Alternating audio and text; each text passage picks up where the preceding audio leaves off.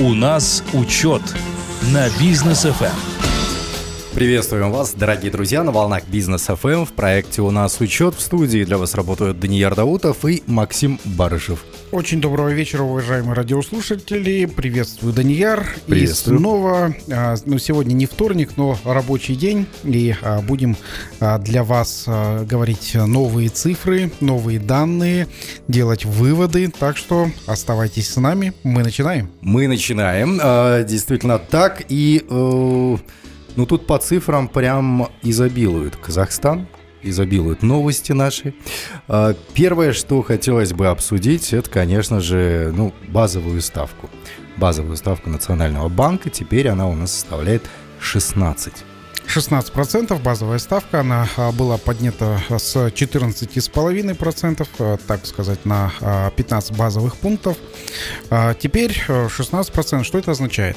Это означает, что а, э, предоставление ликвидности будет 17%, то есть это кредиты, минимальная а, ставка по кредитам, а, самая-самая минимальная, будет 17%. То есть кредиты стали дороже. Кредиты стали дороже минимум на 1,5%. Ну и депозиты подросли. Депозиты э, составили, максимальная сумма по депозитам составила э, 15%. То есть правильно ли я 16 понимаю- один пункт. Правильно ли я понимаю, что э, богатые будут еще богаче на полтора процента, бедные, которые требуют, бедные, которым требовался кредит, они будут еще беднее на полтора процента, потому что нужно будет выплачивать. Да, скажем, ну не все богатые, а конкретно те богатые, которые банкиры. Вот, э, то есть вот такой список богатых сразу же ограничивается. То есть богат, богатые банкиры, э, то есть те э, люди, которые явля- являются совладельцами банков, вот сейчас будут предоставлять деньги на полтора процента дороже. Я имею в виду держателей Вот, а- депозитов, да, у а- которых есть, они на полтора Да, процента да, больше будут да. зарабатывать. Если, да, если будут, если будут депозиты, они пере, а, а, пе- ну, пересчитываться. Вот вообще, а, почему а, по- поднимается базовая ставка? А У нас по официальным данным, по, а, так как сказал а, Перматов, а, базовую ставку повышают для того, чтобы сдержать инфляцию. Вот а, такие вот э, данные. Но вообще, да, на самом деле во всем мире так и делается. Баз- Базовую ставку повышают, чтобы сдержать инфляцию. Но это не быстрая э, ситуация. А, То есть, например, сейчас повышают базовую ставку, и те, кто ждал кредит, скажем, по 23-24%, теперь будут ждать э, э, этот же кредит, если им а, одобрят, то они будут получать по 25-26% годовых. Соответственно, здесь э, для большинства предпринимателей Казахстана кредиты по такой ставке, они просто нереальные. Ну, это какую маржинальность Да, должен иметь это- бизнес для того, чтобы такой э, э, кредит обслуживать? Это да, это не, ну, невозможно. Вот. И, а, ну, как всегда, мы а, говорим про предпосылки. Почему же так получилось? А, почему у нас так разогналась инфляция? Ну, прошлых передачах мы говорили, что у нас инфляция завезенная, Да. то есть инфляция в, в стране производителей, вот, потом в- в- валюта страны производителя дорожает, а тенге дешевеет, все одно на другое умножается, и отсюда у нас появляется инфляция. По инфляции а, сейчас уже а, ну, появляются а, официальные цифры. Вот, а, продукты питания, а, инфляция ускорилась до 22,2%. Процентах это Перматов уже говорит, то есть э, буквально там пару месяцев назад он говорил, нет, там не превышает там 10-12, максимум 14 процентов. Вот сейчас все официально 22 процента. Мы об этом говорили в самом начале. Ну, это официально, окей, хорошо. Да, а, соответственно, инфляция непроизв- а, непродовольственных товаров ускорилась до 17%. Это в, го- в годовом выражении тоже а, так- такое а, мы говорили ранее, что а, примерно инфляция 20%, а в не, по некоторым позициям инфляция доходит до 40%. Так вот, самый главный вопрос, почему же у нас а, такая большая инфляция? Инфляция, как э, сказал также э, э, председатель Национального банка, инфляция у нас э, из-за того, что у нас слишком много э, наличности в Республике Казахстан. То есть э, наличность увеличилась на э, 7,9%, если я не ошибаюсь.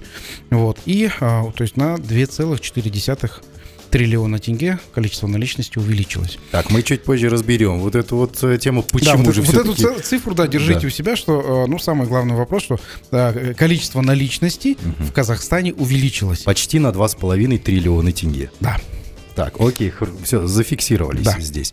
А, но и, и тут же получается, как только объявили вот эту вот базовую ставку 16, сразу же многие, э, ну, в том числе и телеграм-каналы экономической направленности, они начали писать, что, ой, посмотрите, как классно, тенге теперь начал укрепляться. Да, Что ну, происходит? Он Почему? на- начал укрепляться не так э, сильно. Мгм. Вот, и, ну, в э, моменте на косе сделки проходили по 465 даже. Да, а, ну а, как, как сделки происходят на бирже? То есть там, в принципе, эти сделки, они а, происходят по заранее сформированным заявкам. Мгм. Вот, а, поэтому там внезапности у нас на бирже, если вы верите, что у нас есть какая-то некая внезапность и некая, некая торговля на бирже с элементами непредсказуемости, то я вас, ну, наверное, сильно удивлю, вот, что у нас такого а, очень мало. То есть у это не как все- в Америке, да, черная пантера, которая туда-сюда прыгает. У нас ленивец. У нас, у нас сильный Коала. ленивец, он, э, там примерно происходит так. То есть а, все ну, банки или какие-то структуры, которые а, торгуют на бирже, а, они примерно знают, что на, те- на текущий момент или там, на следующий день им понадобится примерно такое количество денег в такой-то валюте. Вот. И они выкладывают э, заранее, говорят, что нам понадобится такое, такое количество валюты заранее. Вот. Или же э, вечером формируют заявки на следующее утро или утром на следующий вечер. То есть, в принципе, здесь вот такая вот, такая вот у нас э, ну, торговля. Это, а, собственно, так, так оно и происходит.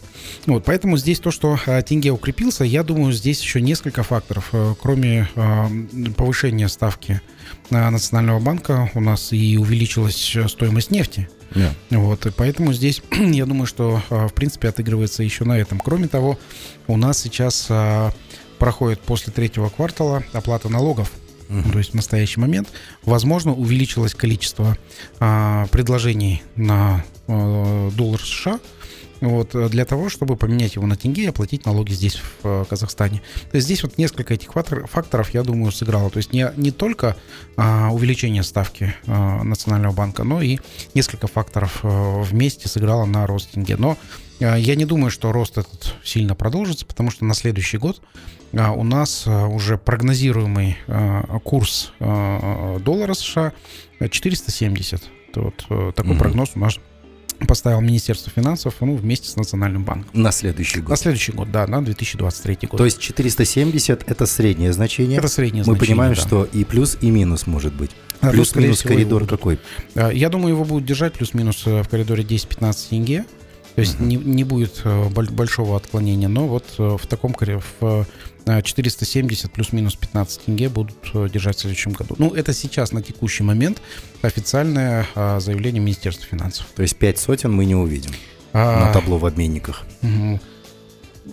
485 мы можем увидеть. Мгм. Вот, а потом Окей. будет какие-то интервенции. я думаю.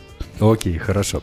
А, ну, что касается вот как раз-таки тех двух с половиной триллионов тенге. Я думал, мы обсудим тему банкротства, но анонсируем эту тему на э, следующий блок нашей программы, буквально там через Да. рекламу. Вот сейчас вкратце... А, скажем, а, банкротство физических лиц. Банкротство физических лиц, да. А, Сейчас вкратце на две минуты попробуем раскрыть немножко тему, продолжим после рекламы. рекламы. Откуда у нас появилось 2,5 триллиона наличными? Максим Анатольевич. А, Помните, мы как-то в одной из п- программ мы говорили, что к нам приехали а, много россиян и привезли с собой э, Деньги. деньги, деньги, рубли, там Да. все, все, что можно было вывести оттуда из России, люди приехали а, к нам и, собственно, в основном россияне приехали к нам с а, наличными рублями. Мгм. Вот. а, Рубли это, собственно, тоже деньги, которые они а, какие-то меняли на тенге, какие-то оставляли. И даже в северных регионах рассчитываются российскими рублями, вот, а, получается так. Вот. И вице-министр цифрового ра- развития Осет Турысов заявил, что с 21 сентября от иностранных граждан поступило около 200 тысяч заявлений на получение ИИН Так. с 21 сентября. А, мы как-то летом еще говорили, по-моему, что у нас а, в Казахстан может заехать или заехало а, около 1 миллиона россиян. Да. А, Тогда нам официально сказали, что нет, такого быть не может. У нас всего 134 тысячи там заехали. Ну, каким-то Мгм. образом говорят, что нет, нет. Даже не думайте, сумма, ну, количество людей не такое большое. В настоящий момент мы видим, что только с 21 сентября 200 тысяч э, заявлений на получение ИИН. И, проводя простой математический расчет, что 200 тысяч это, а, ну, допустим, это семьи, и угу. примерно 100 тысяч э, семей – ну, для, для легкости расчета, а, приехали в Казахстан. 100 тысяч семей. Если 100 тысяч семей привезли с собой для легкости расчета, опять же говорим, по 10 тысяч долларов, а, то получится в Казахстан, если в долларовом эквиваленте, это а, привезли 1 миллиард долларов или а, 470 миллиардов тенге, если uh-huh. в эквиваленте считать, а, по по, ну, по курсу. Соответственно, это вот такая сумма завезена была только а, из Российской Федерации, России. А вот хорошо это или плохо, мы с вами, друзья, узнаем сразу после рекламной да. паузы. У нас учет на Business FM.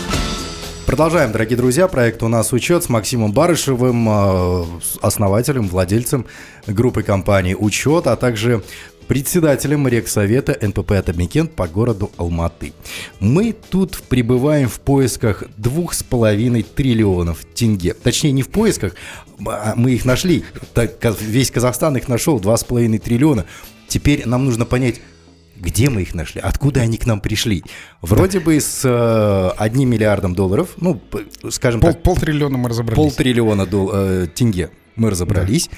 Теперь оставшиеся 2 триллиона тенге откуда эти деньги появились в Казахстане. Да, на, напомню, что вот до, до рекламной паузы мы говорили, что а, инфляция у нас... Почему у нас а, базовая ставка Национального банка поднялась до 16%? Mm-hmm.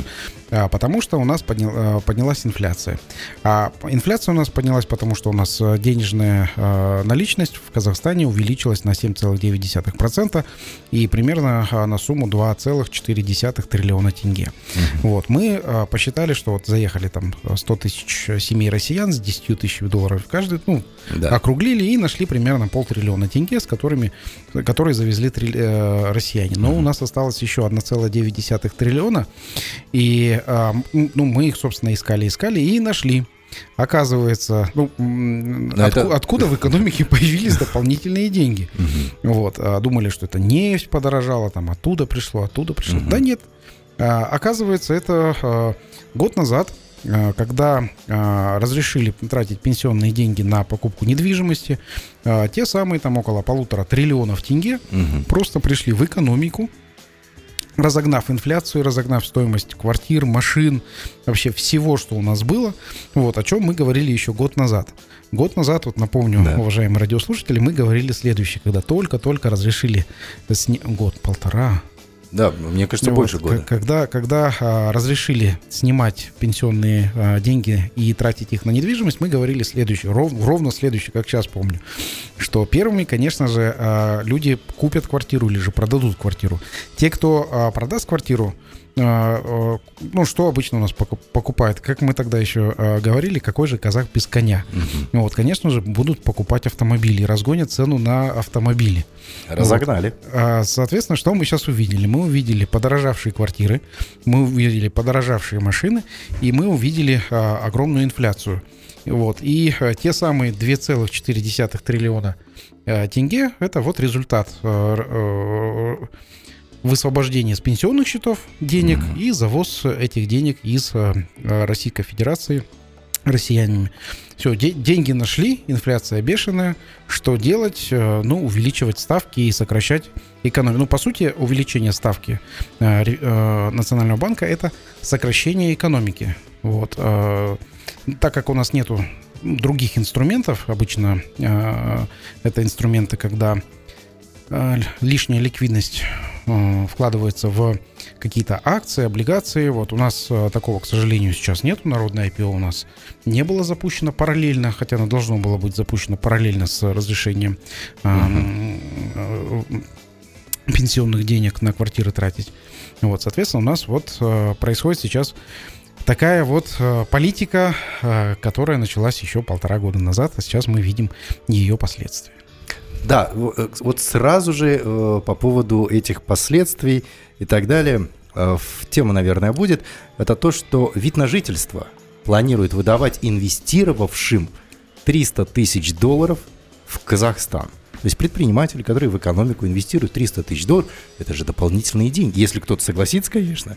Да. Есть ли такая вероятность, что к нам прям пойдут те, у кого есть 300 тысяч, и чтобы получить 10 э, лет э, вида на жительство тут, в нашей стране? Тут, на, наконец-то на эту тему начали задумываться. Угу. Вот. Ну, уже э, Мангарин уже об этом говорил. Да. да. Я скажу так, что у нас есть много, ну, в мире стран, то есть Казахстан это не единственная страна, где делают такие вот инвестиционные вложения для получения вида на жительство. Практически все европейские страны делают таким образом. Ну, самый известный Кипр.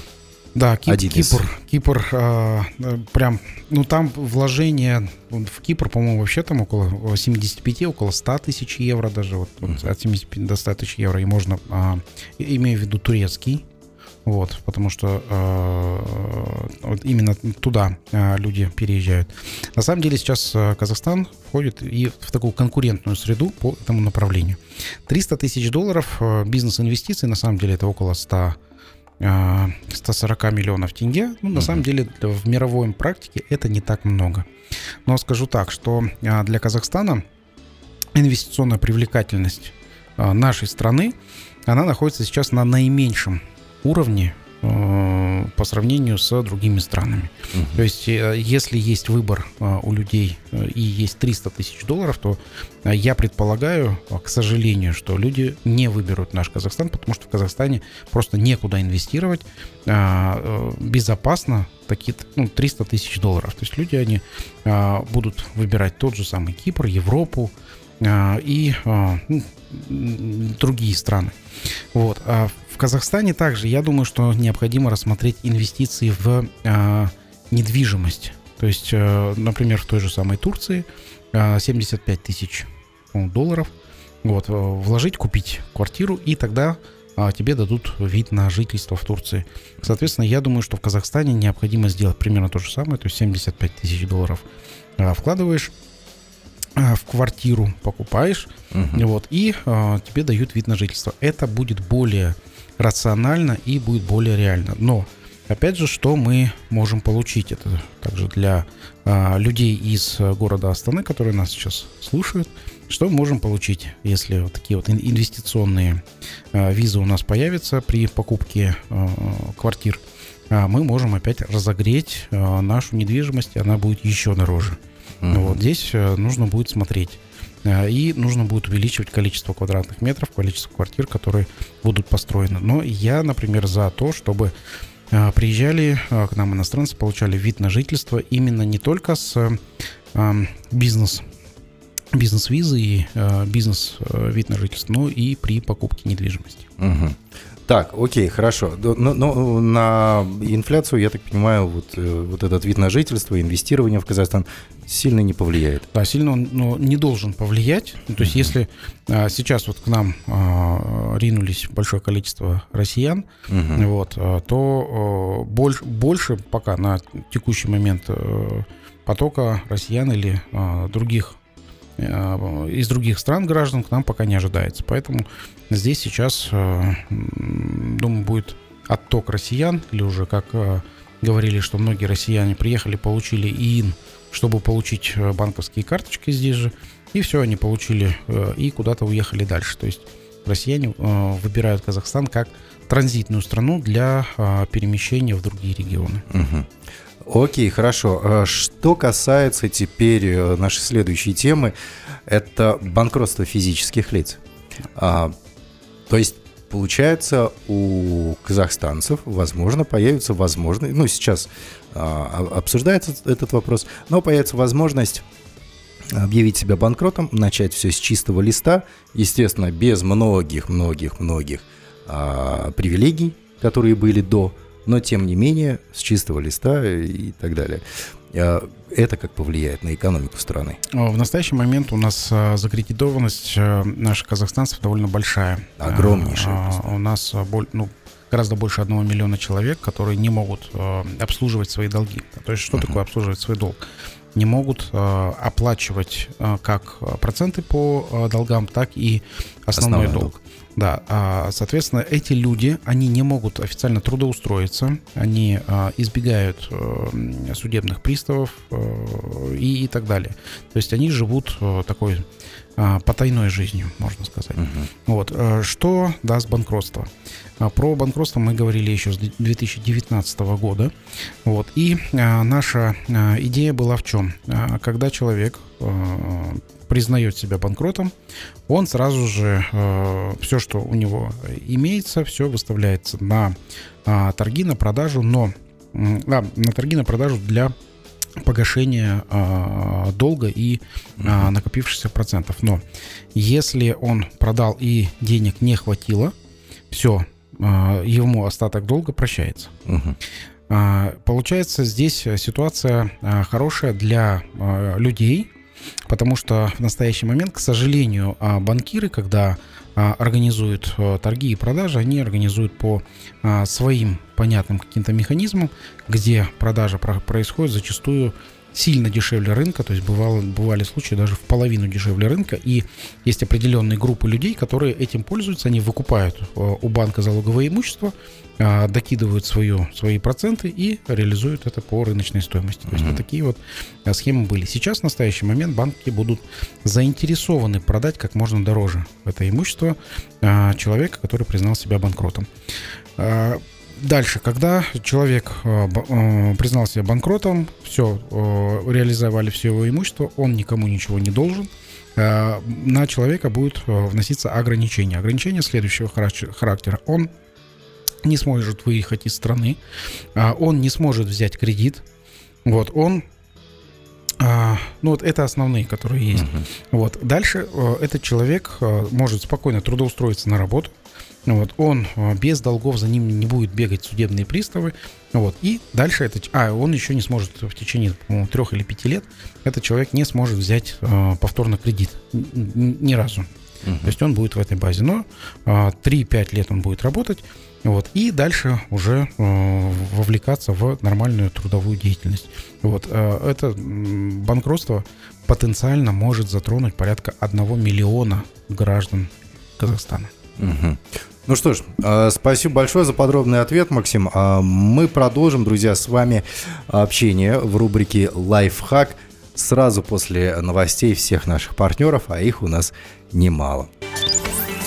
У нас учет на бизнес FM. Дорогие друзья, мы продолжаем. У нас сегодня галопом по Европам очень много рубрик партнеров. И вот в среду проект у нас учет с Максимом Барышевым. Так, Максим, есть хорошие новости по пенсионерам, есть хорошие новости по самое главное. Добились все-таки, добился Максим, единый налог с фонда оплаты труда. Ну, Обо всем по порядку. Да, а, с фонда оплаты труда это, ну, начну с этого, а, потому что это не один я, это а, действительно большая победа, большая заслуга а, всех людей, которые участвовал в этом, которые обосновывал. Итак, все мы помним, что в 2019 году было, а, Март Кемельевич Такаев отложил введение ОПВР, угу. ОПВР обязательных пенсионных взносов работодателя на 2023 год. И а, первое, о чем хочу сказать, а, сейчас откладывается еще на год внедрение ОПВР на год. Круто. Вот, я думаю, что, что следующий уже будет у нас новый налоговый кодекс, новое законодательство, и мы постараемся вообще этот ОПВР отменить. Вот, а теперь а, о едином налоге заработной платы. А, все-таки все а, подписались, и со следующего года, а, сейчас вот угу. сегодня а, подписали во втором чтении а, парламента, а, учтен, я прям зачитаю прям, вот, учтен пакет поправок в части введения с 1 января 2023 года норм по уплате единого платежа за работников субъектов микро, малого предпринимательства. Все, мы добились, э, добились объединения налогов, добились объединения налогов по ставке 20%. Супер. И Это, это все, о чем мы говорили э, на протяжении последних трех лет. Это а, ставка 20%, которую мы а, обсуждали, и мы настаивали на ставке 20%, а не 24%, которые угу. хотели. Вот, а, была информация буквально до недавнего времени, что будет 21,5%, но здесь а, как раз-таки был учтен ОПВР 1,5%. Вот, так как ОПВР переносится на следующий год, все, ставка 20%. А, об этом подробнее расскажем уже после, как это будет, как делиться будет, как куда будет будет перечисляться, это уже а, расскажем а, в следующих а, выпусках, когда у нас будут такие вот изменения официально подтверждены. Ну и, конечно же, хочу а, сказать хорошую новость для девушек, для женщин, которые нас слушают, это пенсионный возраст. Пенсионный возраст, а, он а, сохраняется на уровне 61 год до 2028 года. Все, остановили. Угу пенсионный возраст на уровне 61 а, года. Это такая хорошая, хорошая новость для тех, кто а, предпенсионного возраста. Вот, а, Это что... как с той самой песни, да, если ее немножко перефразировать. Остановите, пенсионерам надо выйти. Так, ну что ж, поздравляем пенсионеров, поздравляем микро, малый бизнес, а, поздравляем предпринимателей и, самое главное, бухгалтеров, которые не будут теперь вот с этими всеми а, налогами с фонда оплаты труда мучиться. Да, и еще молодежь сегодня же приняли Кстати, то, что да. теперь молодежь а, раньше, ну, то есть раньше была молодежь, понятие молодежь до 29 лет официально, uh-huh. теперь официально молодежь до 35 лет. То есть вот эти вот все молодежные ипотеки, льготы да. и так далее распространяются не только на тех, кому 29, но еще и 35. Да, до 35, до 35. лет. Вот Супер. такие классные новости. Ой, ну, ну, ну хоть какие-то хорошие новости мы можем здесь у нас в проекте прочитать, порадоваться действительно от души за это. А, предлагаю это все отметить э, классным рекламным блоком, а Давай. а после мы э, вернемся к вам с рубрикой «Лайфхак», где поговорим о том, как эффективно проводить собрания. Оставайтесь с нами. Лайфхак от Максима Барышева. Продолжаем, друзья. Точнее, уже завершаем наш сегодняшний эфир традиционно рубрикой «Лайфхак». И э, сегодня наша тема – результативные собрания. Максим, как проходят собрания в группе компании «Учет»? Потому что результаты, конечно, группы поражают.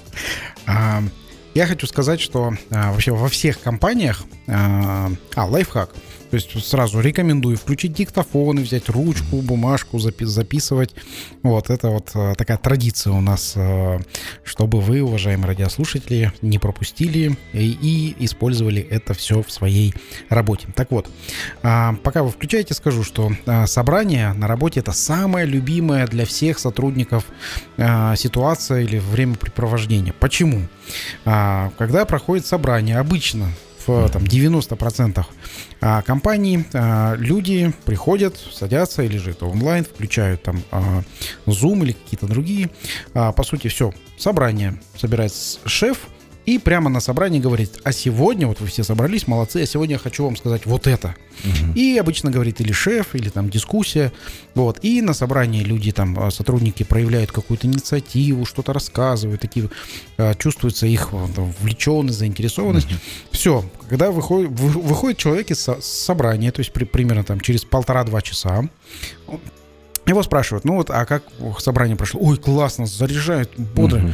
Вот, а результат собрания какой? Что вы решили-то? Какие проблемы решили? А, да, какие проблемы решили? Ну, как, пообщались, ну, высказал, я высказал угу. свое мнение, все теперь. Ну, решать не моя проблема, вот да. там кто-то же был другой. Угу. Вот, э, это обычно происходит именно, а, именно так. По вот, такому сценарию. По такому сценарию собрания.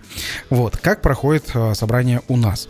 Э, в группе компании «Учет» что мы делаем? Перед собранием э, обязательно э, мы делаем первое, повестка собрания.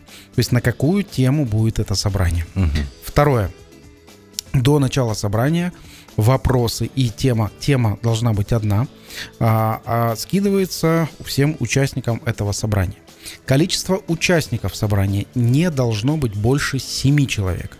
Вот, то есть э, у нас это так, то есть э, не, не э, нечетное количество, чтобы если было голосование, мы приняли определенное решение, и небольшое количество людей, чтобы все были вовлечены, вот, и ну, никого не забыли, и не было, ну, скажем, тех людей, которые ну, лишние. То есть 7 человек это вполне нормально для нашего собрания. То есть проблематику обозначаем. На собрании мы ну, так сказать, э, трек проблем, трек решения проблем обсуждаем. Трек, то есть это путь решения проблем по э, шаговой.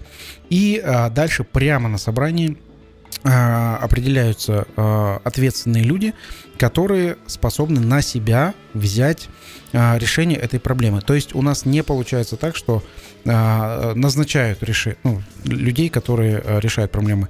У нас наоборот, люди сами берут на себя ответственность и говорят, да, это в моей компетенции, это мои задачи, эту проблему мы обозначили, пути решения мы определили, а, также мы определяем ресурсы, угу. которые есть и которые нужно добыть. То есть ресурсы это э, человеческие ресурсы, денежные ресурсы, наличие там интернета, наличие э, там коммуникаций, компьютеров и так далее. Вот. И э, если есть эти ресурсы, мы их собственно, используем. И а, также ресурсы, которые необходимо а, добыть эти ресурсы. То есть получается, когда человек обозначил проблему, а, обозначили решение этой проблемы. Самое главное а, определиться с ресурсами.